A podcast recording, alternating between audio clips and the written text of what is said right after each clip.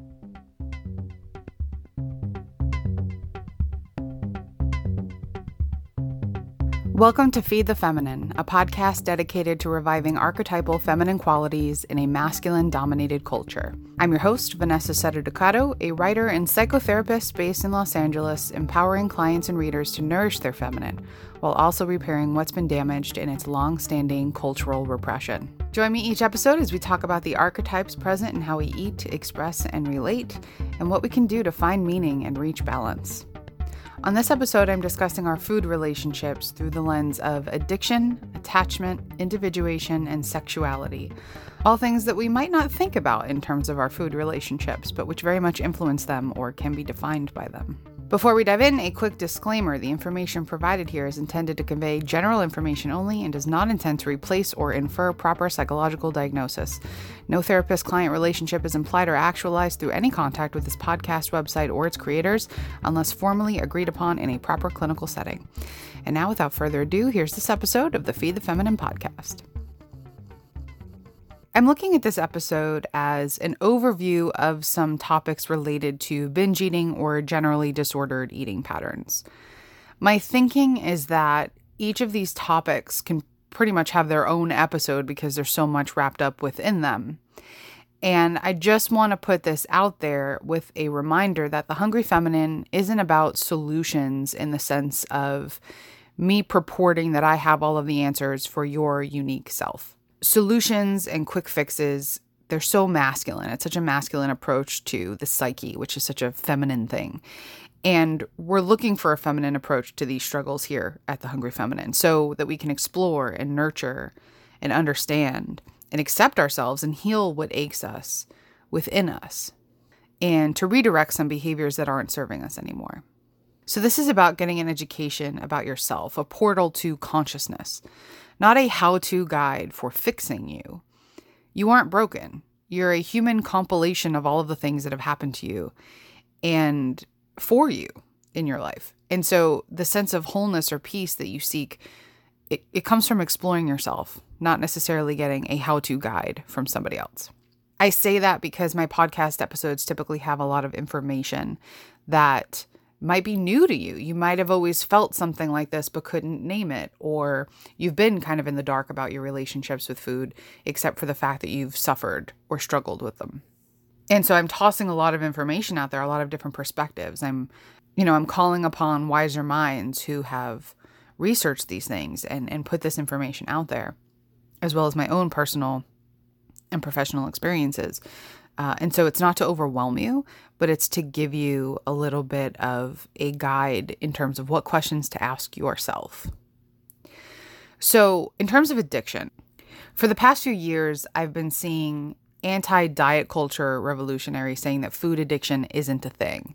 And I think this conversation keeps popping up in recent years because the body positive and fat liberation movements want to take back the pathologizing of bigger bodies, which includes how the medical model makes assumptions in leaps and bounds about how much weight directly impacts health.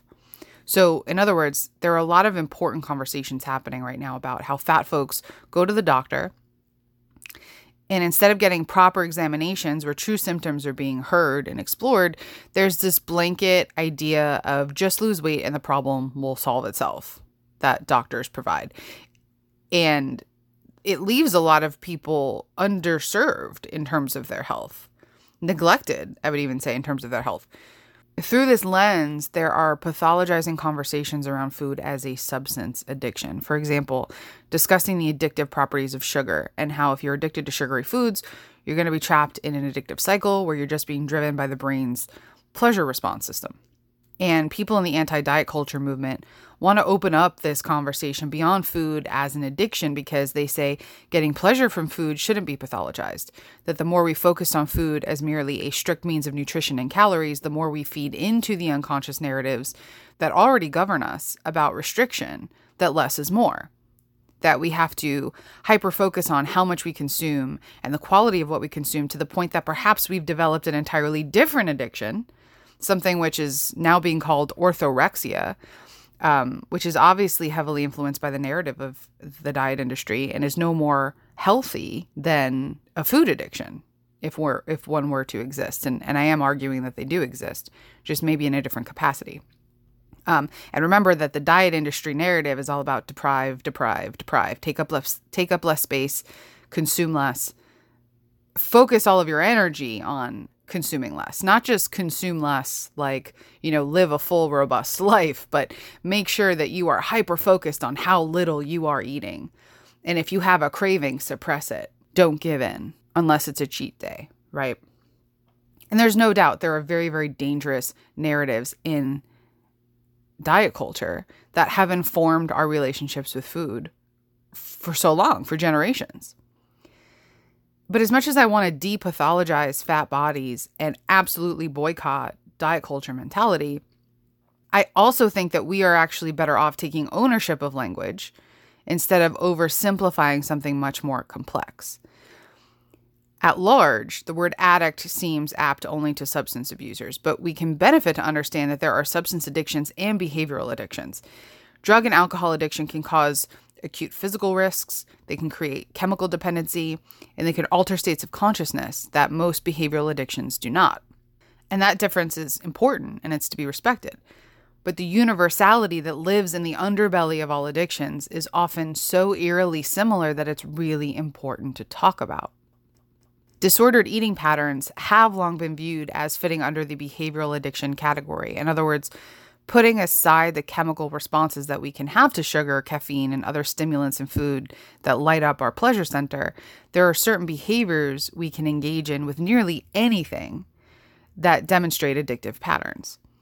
An example of this uh, comes from psychologist Grant Martin. He wrote the book when good things become addictions. And he explained that a fundamental component of all eating disorders is deception. He says, quote, the person with an eating disorder will go to great lengths to hide his behavior. Secrecy and deception are done to prevent his out of control behavior from being known. He will eat in private, binge at night, pretend to eat when he does not, steal food, use laxatives, or throw up when no one else is around, end quote. To me, that's an obvious definition of addiction. I see it time and time again with clients where this deception interrupts other areas of functioning in their lives, especially relationships, which makes sense because if you're lying about everything and hiding your behaviors, then that means that you are that you're causing a rupture in the relationship somewhere. Now you're holding on to something that's becoming a barrier in your relationship with somebody else that now you are really acutely aware of not letting that secret out when you are around that other person. That is now taking up a great deal of your energy. But before I dive deeper into how food can be used addictively uh, and how that's not meant to pathologize, but rather add awareness and empowerment to somebody's experience, uh, I first just want to address the elephant in the room, which to me is how we become afraid or put off by the word addiction in the first place. I think it's ruled more by the stigma attached to the word addict than its actual meaning. And it's possible that we've lost sight of how the term can actually give us context and insight into our experiences and provide us a launchpad for healing. And I think that collectively, whether we're conscious to it or not, we fantasize about being on the other side of addiction. We are most comfortable when we view addicts as being other from us right? It's a not my problem phenomenon that keeps us feeling as though we're in control of our lives. And we feel even more in control of our lives when we can compare ourselves to the addicts over there who clearly are not in control of their lives, right? But this is really faulty thinking for a lot of different reasons. I think of most things as being on a spectrum, and I think addiction falls into that category. Many of us spend money that we don't have for immediate pleasures, and then we rack up debt that we suffer with for the rest of our lives because of it. Some of us have compulsive, regrettable sex just so that we can get out of our own heads for a moment. Some of us love other people so intensely to the point of ignoring our own selves and our own needs. Some of us work 18 hour days so that we don't ever have to stand still with ourselves. Some of our minds can't function in this masculine driven, productive society without our morning coffee, which is a drug so acceptable to mainstream society that you can overspend on a cup on every corner. and nearly all of us check our cell phones on average every 12 minutes as a means of dissociating, distracting, self soothing, trying to tolerate discomfort that maybe we're not even really aware of. So there are behaviors that we all engage in to some degree right? I'm not saying everybody's an addict. I'm not not saying that either though. I think that it's a personal thing that you've got to reflect on about how your engagement with something might be causing a sacrifice in other areas of functioning in your life. And if you notice that there is a consequence and that you're out of control of managing that consequence, then maybe, yeah, maybe you fall into that addictive category and maybe that's not the end of the world. Addiction is not a shackle that you have to wear around your foot. It's not a scarlet letter. Addiction is as human as it gets, especially these days where we are so fundamentally disconnected from each other in the ways that matter the most. We're aching. We're in an age of anxiety, an age of depression, an age of discomfort, an age of distraction, and responsively, an age of instant gratification, an age of fear for our future. We all turn to something to comfort us through this chaos. And the less aware we are, the more compulsively we do it, and the more we ignore the consequences of it, the more we wiggle up the spectrum of addiction. And there is no invisible line that keeps addicts on one side and the quote, well adjusted on the other. We're just a big collection of people struggling to find peace within ourselves. So we've got to remove the stigma of the word addiction. And removing the stigma doesn't mean removing the word, it means owning the shit out of the word so that you can understand what part of you is asking to be fed by your addiction so that you can feed it in another way and feel healthier about it. Addicts are not bad people. Addicts are not failures. Addicts are not lost causes.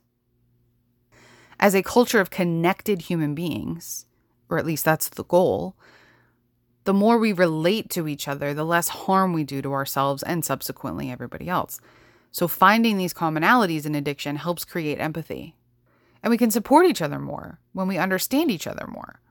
And breaking down the stigma of addiction, recognizing the ways in which we are all impacted by it, depathologizing it and taking ownership of it, that's where our power is. Now, before I continue, I just want to be clear that I'm not saying that everybody who struggles with their food relationships is a food addict. There are different ways that this manifests. I consider myself to be a recovering food addict because my binge eating behavior played out as such.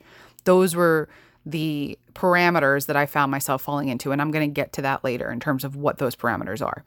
This doesn't rule out the influence of diet culture over me. In other words, yes, growing up with diet culture and socializing narratives about how women are supposed to look and act absolutely contributed to my unhealthy relationship with food, but it was far from the only thing.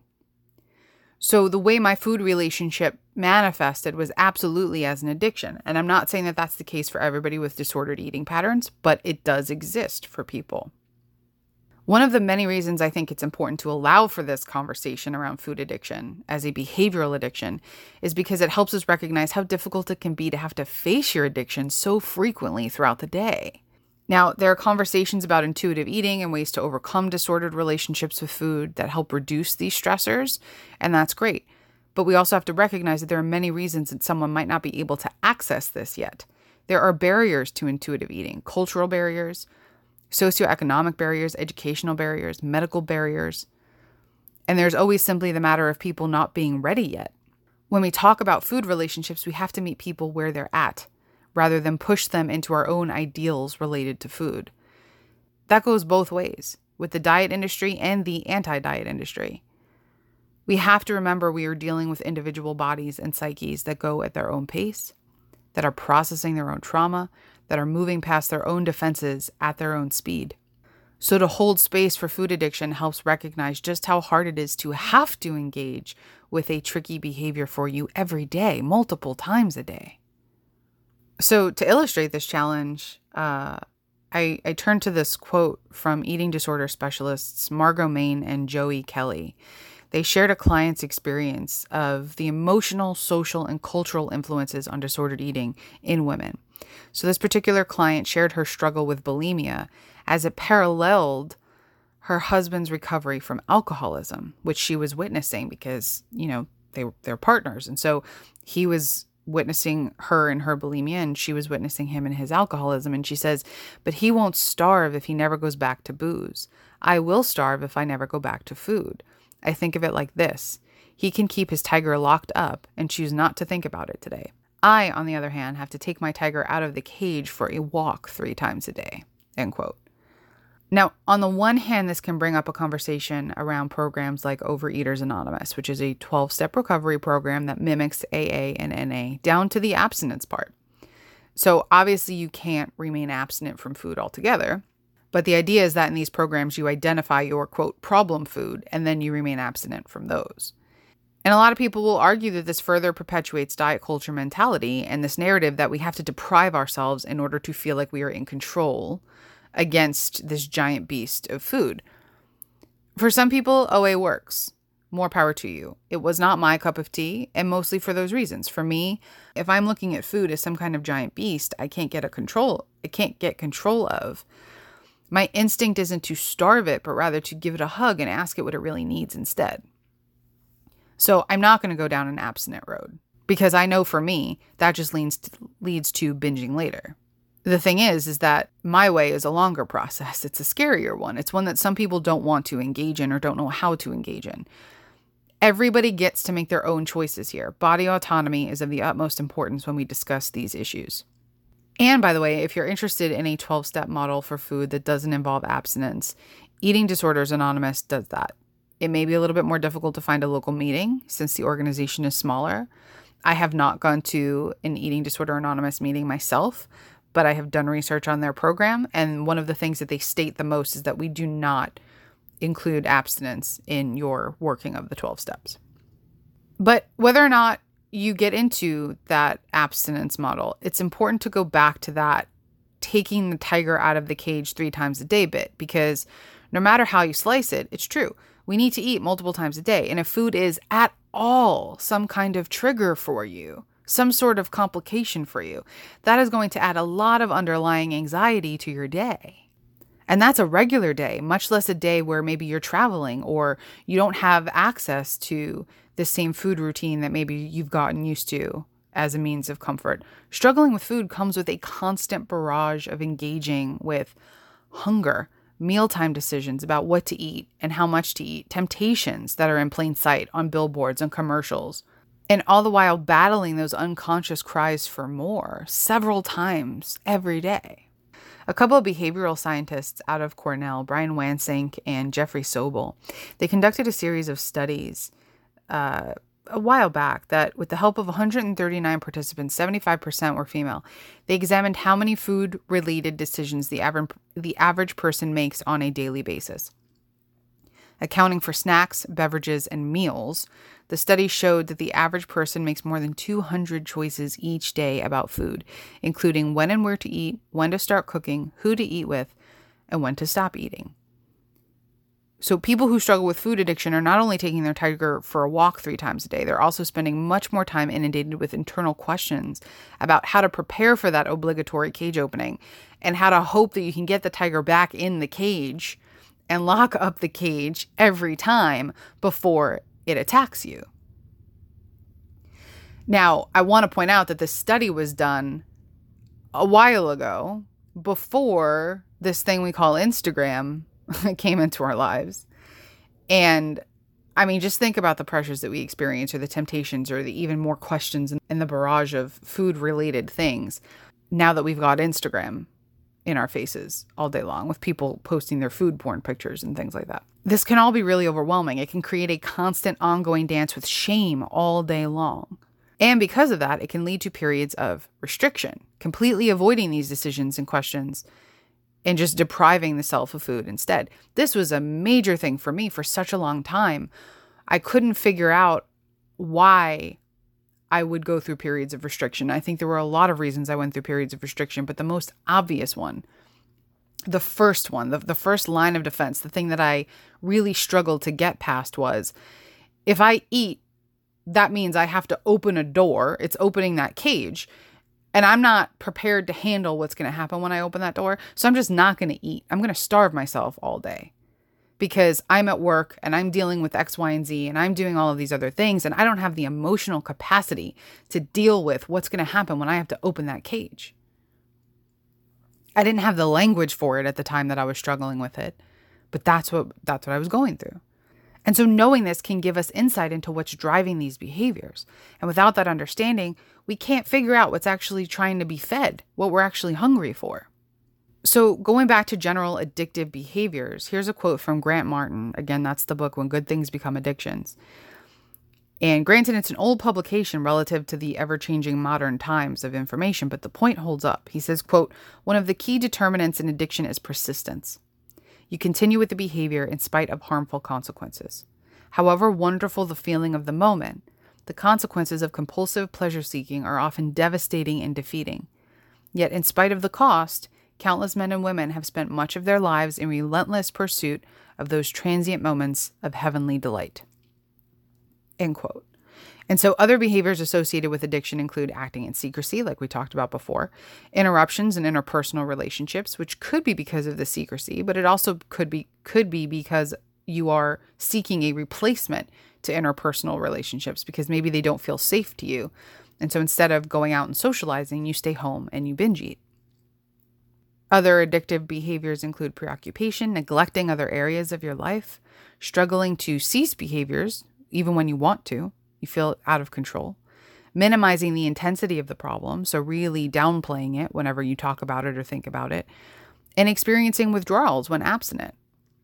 And so, even among clinicians, there have been disagreements about what behaviors or substances can qualify as having an addiction associated with them.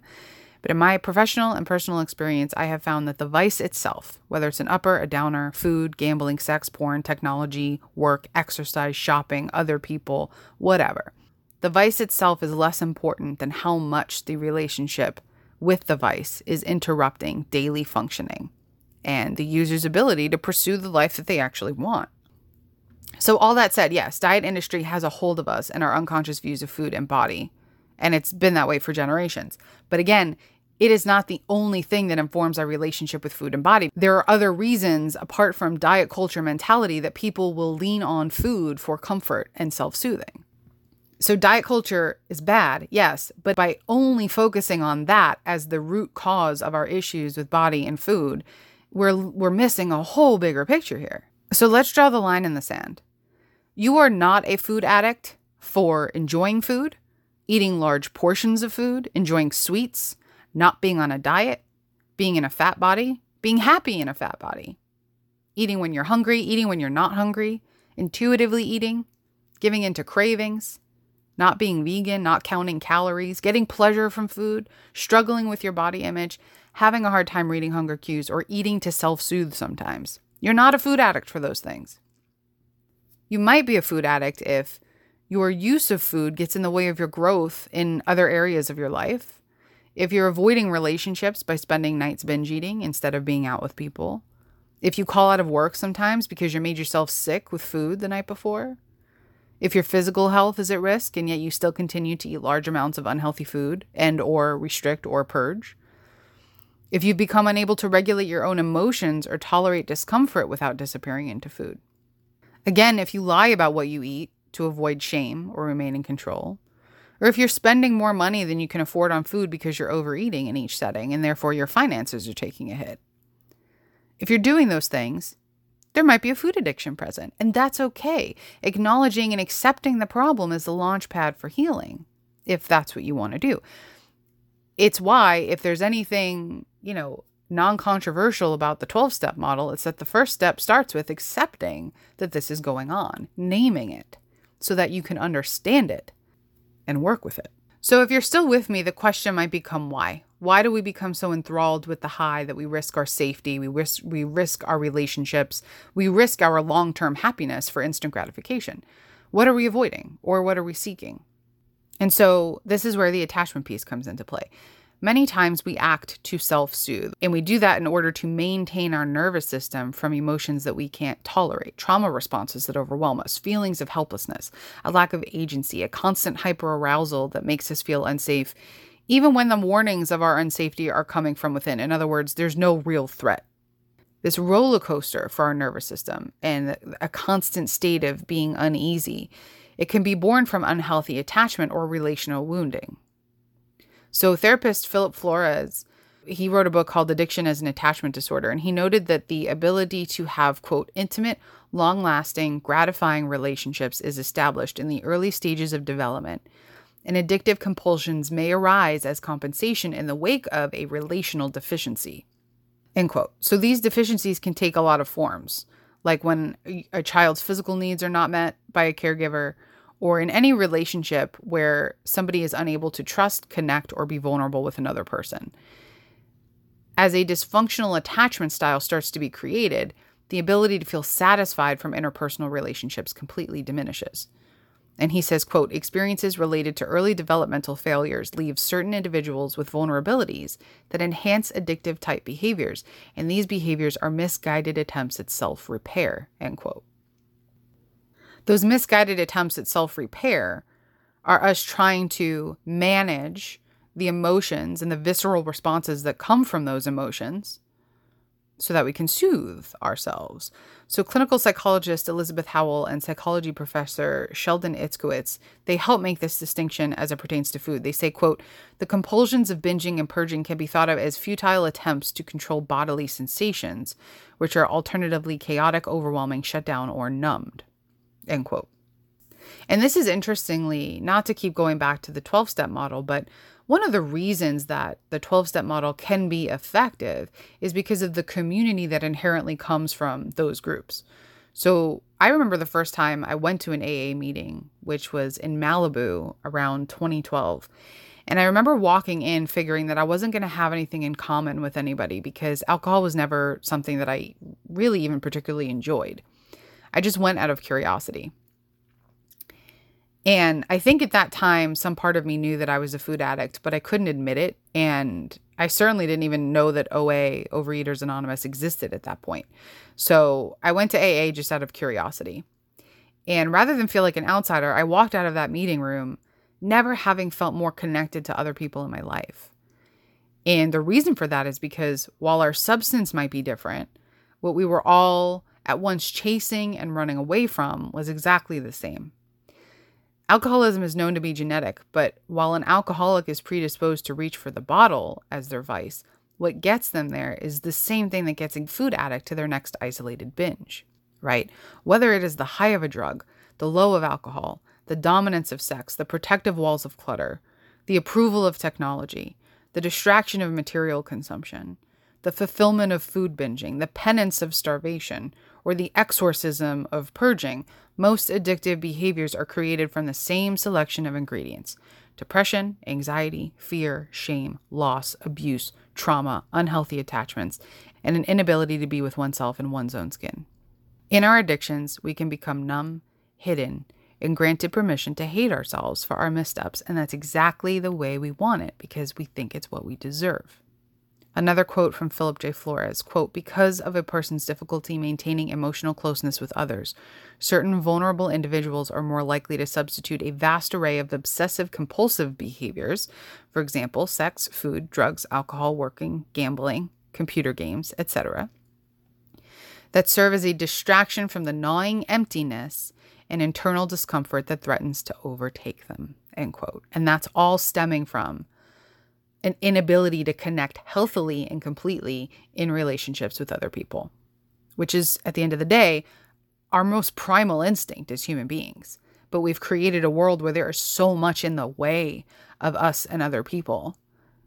And we yearn for it and we see it, but we can't reach it. It's like a cat trying to get at the laser pointer on the wall. There's no real satisfaction because there's no real connection that gets made. It's just, I see it and I know what I want, but there's nothing for me to grab onto. And so a lot of this comes from attachment styles that are developed in our early stages of life.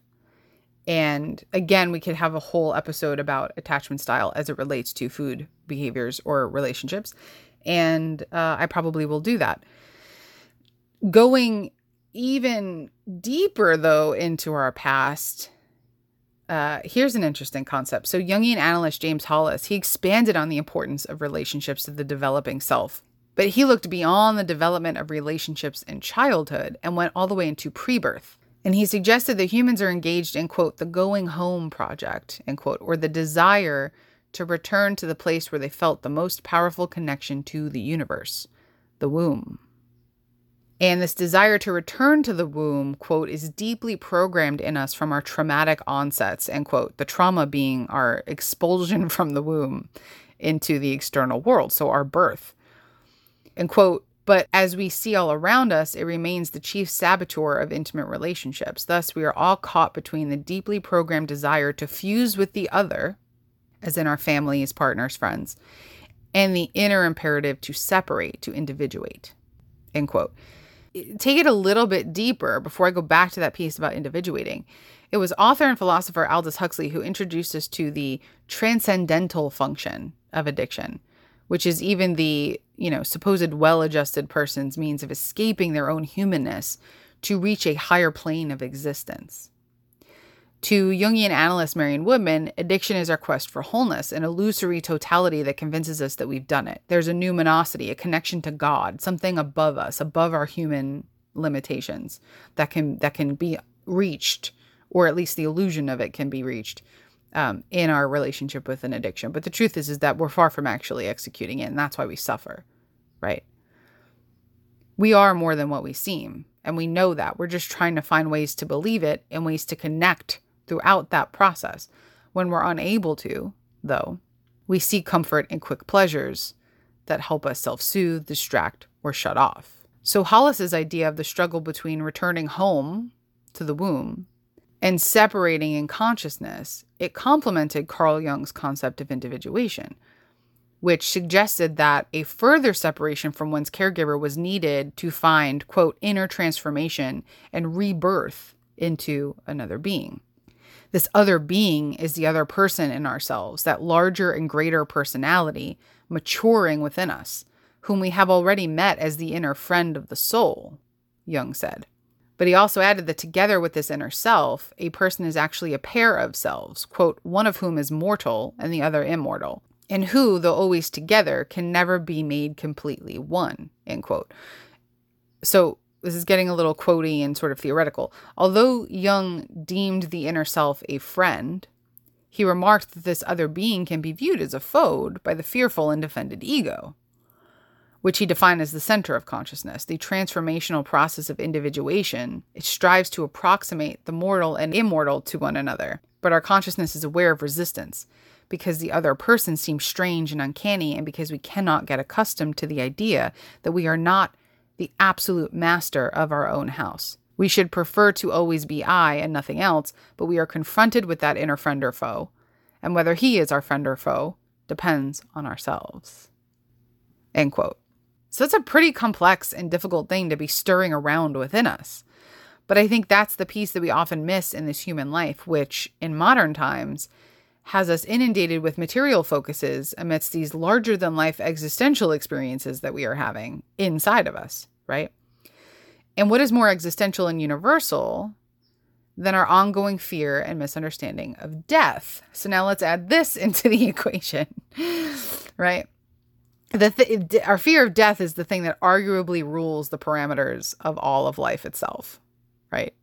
And it's and it's so spread out throughout us that it hits us at our at our most unconscious and our most conscious. Marion Woodman, her perspective was that the ego, as the center of consciousness, needs a relationship with something greater and ego transcendent in order to compensate for its fear of death. The need for that which is other is concretized to the object of one's addiction. This confuses people to not know what is going on. There is a need for the transcendent, except that God doesn't matter anymore. Ritual doesn't matter. But the God they didn't find in the church or in the woods or in wherever, they're finding in the bottle it, it, with the bottle being an addiction. And the union that they don't find in making love, they find through another kind of sexuality. But the union that they yearn for, that total coming together, they can't find because they concretize the concept and it kills them. That's a that's a quote from Woodman. And so Woodman also explains that addictions can often serve to that end, to quell the fear, to facilitate the transcendence, as Aldous Huxley also described, and to find something else, something bigger than us to connect to so that we don't feel this existential crisis of like floating away like a balloon that's going to pop at any moment. This is some like scary stuff that happens, right? We're dealing with a lot of things as humans, and it's not just the fact that we need to be plugged into work 24 hours or that we've got to pay the bills or that we're running late for things or that it, there's so much deeper that's happening for us that we are in an anxious state about. And we are just seeking ways to quell it rather than understand it, accept it, and integrate it into us. And and a lot of this gets kind of heady, right? So again, maybe there'll be a whole separate episode about the existential crisis of being a human and how food plays into that. But there's also uh, in terms of this individuation process, there's some other pieces. So in her work with women, that were consumed by food and a negative body image. Marion Woodman also observed that a food complex could hold a tyrannical power over an individual, with food becoming the focus for depression, repressed anger, anxiety, and repressed sexuality. She discovered that food, quote, becomes a means of attempting to control one's fate, of expressing defiance of another's control, defiance of the law and social customs, or even defying nature and God, end quote. And in this situation, with so many disowned emotions that are misplaced, a relationship with food becomes stronger and safer than one with people and the things that we actually desire in our lives. So, in these food relationships, unconscious dynamics continue to unfold. Quote, the system of punishment and reward in relation to feeding the obese body becomes a moral issue. When they feel rejected by others, they tend to compensate their loss by eating. When they are angry with themselves, they punish their bodies by eating. When they are happy, they reward their bodies by not eating. End quote. So, in short, food becomes the scapegoat for every emotion, and it forms the nucleus around which the personality starts to revolve. And by the way, Woodman's use of obese, she uses it a lot in her writings. And granted, most of these publications were, you know, out in the early 80s. Um, and there's controversy over the word obese now because it is a medically constructed term that historically has been used to pathologize people in larger bodies only because they're in larger bodies and not because of actual health risks that come from it. So, individuation, right? It's its whole thing. And we'll talk more about it. But sexuality also comes into play with our food relationships in a couple of different ways. One is that it, it can be a mechanism of individuation, and I'll get to that in a minute, but it can also be used as a metaphor for food, which is to say that there can be an eros in our food relationships, which, as Marion Woodman noted in that earlier quote, when we cannot connect in lovemaking, we seek out connectivity through another kind of sexuality.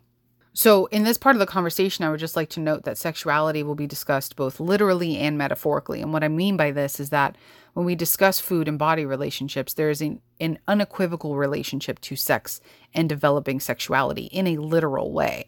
But there is also a metaphorical representation of sexuality that goes beyond what we think of in terms of the physical act of sex and more into the intimacy, the eroticism, the discovery, and the expression of self the joining with another soul, the transcending of the human experience by way of the human experience.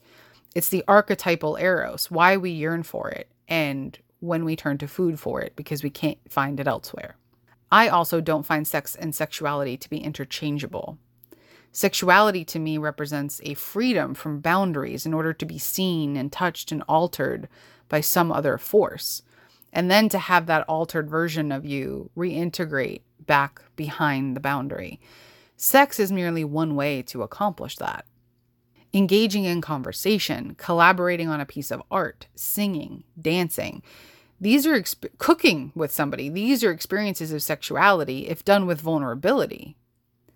But likewise, sex can be had without sexuality. If if you're having sex that is missing the vulnerability required to create intimacy, then you're having sex, but it's lacking that eros. So, a developed sexuality to me means being so safe inside the walls of your own body that you're willing to let down the castle gate, venture outside as your genuine self, and trust that whatever happens, you know who you are, and eventually, when you're ready, how to get home. That is intimacy. In my professional experience, I have met a lot of women specifically who struggle with their food intake, and by that I mean they're usually in a restrictive or binging cycle and they won't eat throughout most of the day, but then they will binge at the day's end. There is a relatively high prevalence of what is being called sexual anorexia among those folks, a deprivation that goes beyond food and into intimacy, connectivity, being nurtured by somebody, and sex. So, going back to our conversation about attachment and how unsafe relationships can feel, there are feelings of unworthiness, codependent behaviors, dismissal from others, and other mechanisms of, of, of, unhealthy relationships that cause a person to stay away from them entirely, especially when it comes to physical intimacy. because then there's also a piece about the body involved. And for these people, food becomes their intimacy. It becomes a relationship where they can lose themselves, where they can feel free for a moment, where they can feel pleasure, where they can rise above the mundane life experiences and feel fulfilled and satisfied without having to deal with the rejection, the pain, the fear, or the toxicity that comes with interpersonal relationships as they have known them historically for themselves. It also is not uncommon for these women to have also experienced some type of sexual abuse that made their body feel unsafe to them. So, what I said earlier about feeling safe in the walls of your body so much that you can venture outside of it into someone else's world, but still know who you are and know how to get home. The latter part of that experience cannot happen if the safety piece is missing. So, for those who struggle with feelings of safety in relationship to their body or sex, again, they may deprive themselves of this trauma inducing experience of sex with somebody else, but will still crave some kind of intimacy, of course, which for those who struggle with food, that may show up in the eros of the food relationship. And when these things are not lining up, these instincts can be completely displaced. So, sexual longing for wholeness can be redirected onto food. The ecstasy of eating takes on the emotional connotations of sexuality and numinosity, godliness. A quote from Marion Woodman, which I think really ties this together. Quote, eating until the ego slips into the unconscious, becomes a parody of orgasm. Behind it is the longing for release of tension in peace, sleep, or even death. End quote. So, when it comes to the actual stage of sexual development, especially for young women, there are additional pl- pressures which arise throughout it, which might make it difficult to even go through that individuation process as an adolescent or in later developments of life. Some of that comes from the father complex, some of that comes from the guilt that comes from cultural views about sex, how expressive women are allowed to be with when it comes to their sexuality, how easy it is for women to be viewed as the whore if not definitively seen as the virgin. And how women ought to behave and look in order to be welcomed into their sexuality um, there's a whole there's a whole piece that Woodman writes about in The Owl Was a Baker's Daughter about how essentially the father during his daughter's adolescence needs to almost allow her, free her from him so that she can go explore herself through this age appropriate sexual development, which informs her individuation. Now, this is obviously not an explicit allowance, although sometimes it can be.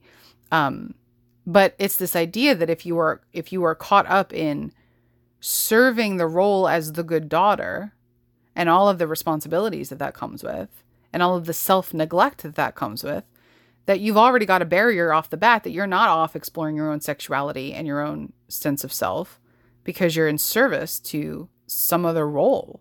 And then add on top of it the cultural nonsense that we deal with especially as women.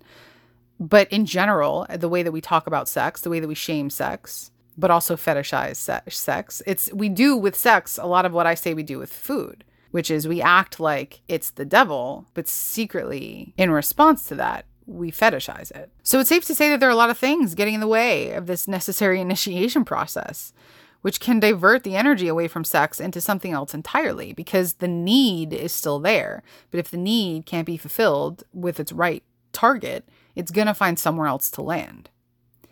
And so obviously there's more to discuss on these points in future episodes, but but skipping that piece or not engaging with it wholly creates impacts beyond just sex and sexuality. When it comes to individuation, sexuality plays a big role. Remember that individuation is about bringing into consciousness the whole of the psyche and its distinction from the ego, which require shadow integration and also a distinction from other people in our lives and the unconscious messaging or mythology that we received from them. It's a growing up of sorts, and sexual development is one of the most definitive ways we explore and engage in that process.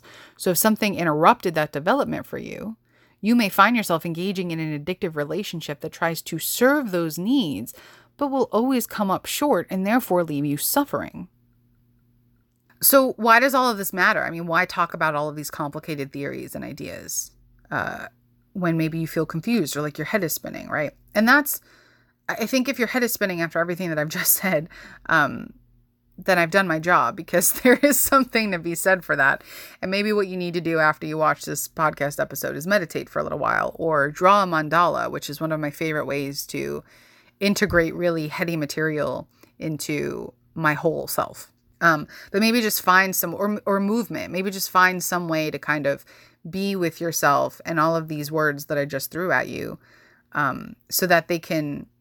You don't have to make sense of them in your brain, but the pieces that are resonating for you are going to touch the parts of you that matter. So this doesn't make any sense. But in other words, what I'm saying is you don't have to go through every word that I just said with a fine tooth comb and figure out what works for you.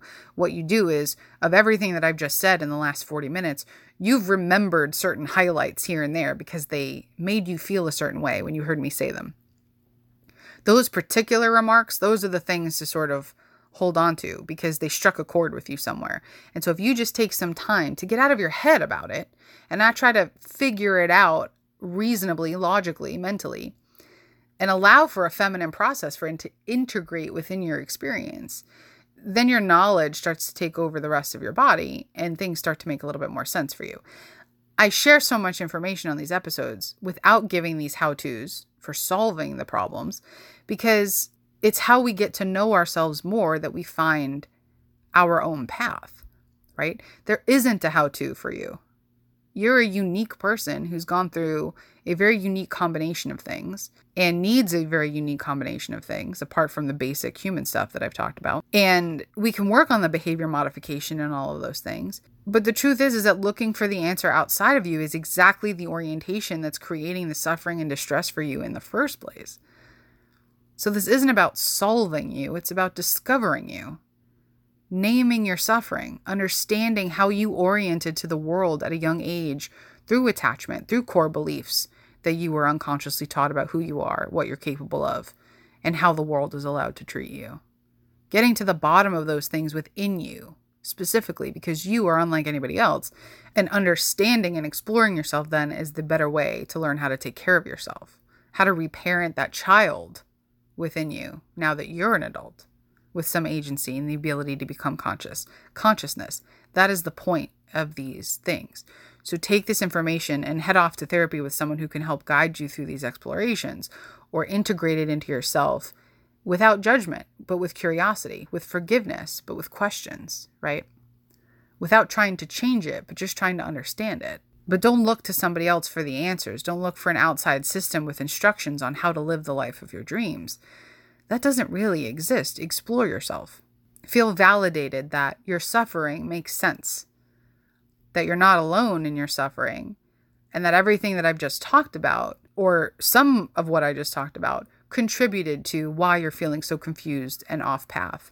But let those corners of your psyche know that it's okay to reveal themselves, that this information can come out and play.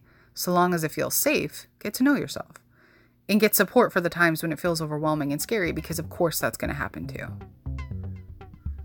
And so, with that, uh, I'm going to say thank you for listening and spending this time with me. If you are in the Los Angeles area and you're interested in seeing me for therapy in private practice, you can head over to thehungryfeminine.com and click on the therapy tab at the top, and uh, that will lead you to all of the information that you need there. Uh, if you enjoyed this episode, you want to explore more, you can follow me on Instagram at The Hungry Feminine or sign up for my email list at thehungryfeminine.com. I have not sent out an email in a very, very long time, but one will, will come at some point. Um, and if you would like to support my work, you can become a patron at patreon.com slash thehungryfeminine, or you can make a one-time Venmo donation at The Hungry Feminine. And so thank you again for being here, and uh, I will see you next time.